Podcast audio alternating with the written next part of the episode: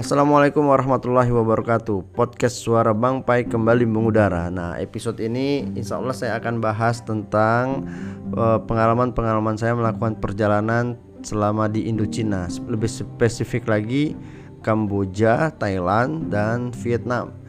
uh, Melanjutkan episode sebelumnya yaitu backpacker anti mainstream. Nah, kali ini kita akan bahas, uh, saya kasih judul ya, judulnya itu Punggung Israel. Mudah-mudahan judul ini uh, bukan clickbait seperti yang kemarin saya ceritakan di judul backpacker anti mainstream itu. Nah, awalnya saya ingin sampaikan tentang tips how to travel abroad, karena ini adalah pertanyaan yang banyak sekali saya terima. Bagaimana caranya bisa jalan-jalan ke luar negeri? Ya, yang cukup ampuh adalah menabung. Ini yang saya lakukan pada waktu itu. Destinasinya Kamboja, Thailand. Saya sudah melakukan riset ya, sehingga saya tahu kira-kira berapa uang yang saya habiskan. Durasi perjalanannya satu bulan. Uang yang terkumpul yang saya miliki pada waktu itu kurang lebih tiga juta rupiah. Saya berangkat. Nah, pesawat dari Pontianak terbang ke Kuala Lumpur. Landingnya sore, sore hari. Lalu uh, pesawat berikutnya itu kalau saya tidak salah subuh ya, pukul lima. Kalau di, di jadwal pukul lima, tapi pukul tiga itu sudah sibuk uh, uh, sibuk di antrian antrian konter untuk check in. Nah, uh, waktu itu saya tidak minat keliling Kuala Lumpur, karena kan sebenarnya bisa saja masuk bandara sore, bisa saja masuk ke dalam kota, kemudian uh, ngapain ngapain ngapain jalan sana jalan sini lalu kembali lagi ke Kuala Lumpur. Tapi itu tidak saya lakukan. Minat saya malah keliling bandara. Kalau lelah istirahat, terus kalau lapar dan haus ya makan dan minum, kalau ngantuk tidur, kalau kebelet ya apalagi ya ke toilet. Nah, semua itu saya lakukan di dalam bandara, di dalam Kuala Lumpur International Airport dua sepanjang sore, malam, dan dini hari. Pagi hari tiba di Phnom Penh, kota yang lumayan sibuk untuk negara miskin seperti Kamboja. Maklum, ibu kota. Di mana-mana juga begitu. Di ibu kota kemewahan dengan mudah bisa kita indra. Nanti kalau sudah melewati batas kota, kemiskinan merata-rata. Ciri khas negara yang mengemban ideologi kapitalis ya seperti itu. Ini lumrah, sering kita temui di mana-mana. Tidak usah heran, teman-teman. Oh ya, untuk diketahui saja agar tidak salah persepsi, dalam petualangan ini bekal di kepala saya adalah pluralisme. Sekali lagi, pluralisme. Bahwa semua orang sama, kemaju, kemajemukan harus dijunjung tinggi. Hak individu dilindungi, tak boleh rasis, tak boleh membedakan manusia satu dengan lainnya. Urusan ketuhanan adalah urusan masing-masing yang dilindungi hukum. Kita tidak boleh ikut campur. Paham pluralisme inilah yang kemudian menghadirkan dunia baru, dunia modern yang demokratis, dunia yang dipuja-puja berbagai kalangan manusia. Pun bagi para traveler seperti saya, pluralisme telah membuat kita, apa para para traveler ini uh, bisa diterima dimanapun berada. Keren gak tuh? Ya, pada waktu itu saya menganggap ini konsep yang keren banget ya. Uh, kita harus punya sikap menerima kehadiran orang lain atas dasar konsep hidup berdampingan secara damai. Ya, ya kalau apa? Toleransi tingkat tinggi. Lalu yang diperlukan adalah sikap tidak saling mengganggu. Setidaknya itu yang ada di kepala saya pada waktu itu. Dan ini menjelma sebagai sebuah pemahaman, teman-teman. Pluralisme, pemahaman yang keren. Kira-kira seperti itu ya uh, yang terjadi pada diri saya. Ini untuk perkenalan awal saja, khawatir uh, nanti teman-teman salah persepsi tentang cerita ini. Baik, selama kurang lebih dua pekan di Phnom Penh, perjalanan saya lanjutkan ke Siem Reap. Siem Reap ini adalah kota besar lain di Kamboja.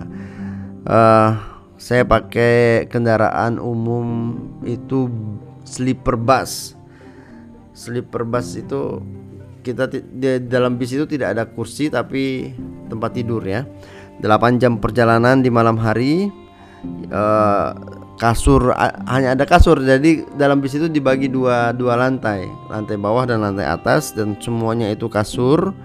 Uh, masing-masing ada biliknya dan cukup untuk diisi dua orang dewasa. Nah, saya masuk ke bilik uh, setelah diantar oleh kondektur. Ada nomor-nomornya, saya saya di mana ya, saya di situ. Kemudian di, di sebelah saya ternyata sudah terbaring seorang lelaki. Dia bertubuh besar, berjenggot lebat, berkulit putih ya, orang orang barat lah, orang barat ya seperti itu ya.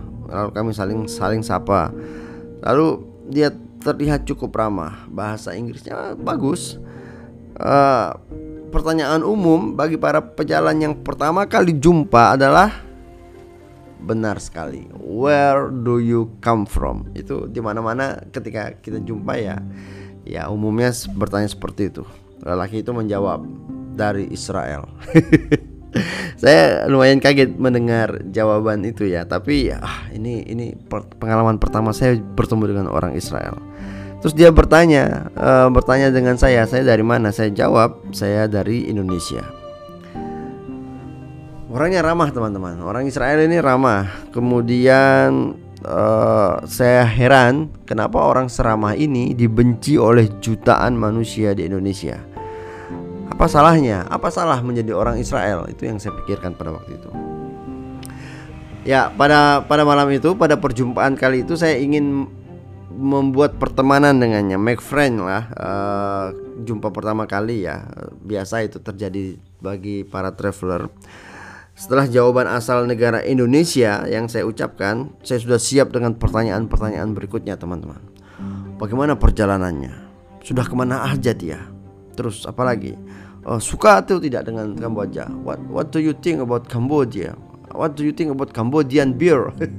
Apa yang kamu pikirkan tentang uh, minuman, makanan yang ada di sini? Itu itu sudah siap-siap ada dalam kepala saya. Tapi seluruh list pertanyaan itu tak pernah terlontar. Kenapa? Saya juga tidak tahu. Setelah saya mengatakan Indonesia, asal tempat saya berada, lelaki tinggi besar itu kemudian membalikkan punggungnya, menghadap ke jendela, membelakangi saya. Begitu terus selama delapan jam perjalanan. Bayangkan.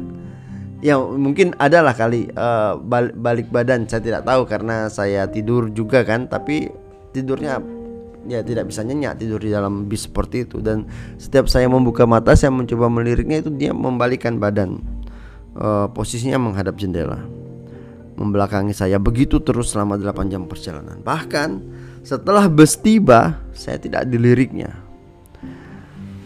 Kenapa? Apa salah menjadi seorang Indonesia? Dalam hati saya. Apa karena di Indonesia banyak muslim? Katanya pluralisme, ini gimana sih?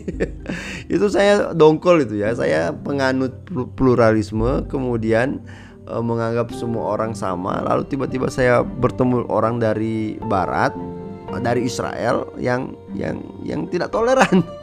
uh, saya langsung suuzon begitu. Saya tidak tahu sebenarnya apa yang terjadi pada dirinya. Teman-teman, ini ini pengalaman lama saya tentang berharganya sebuah persepsi sebenarnya, sebuah pemahaman, salah pemahaman, salah pula perilaku. Yang repot itu semua perilaku ini akan dimintai pertanggungjawaban di akhirat. Nah, ini yang ingin saya sampaikan. Semoga kita semua termasuk orang-orang yang bertobat dan berada pada pemahaman yang benar.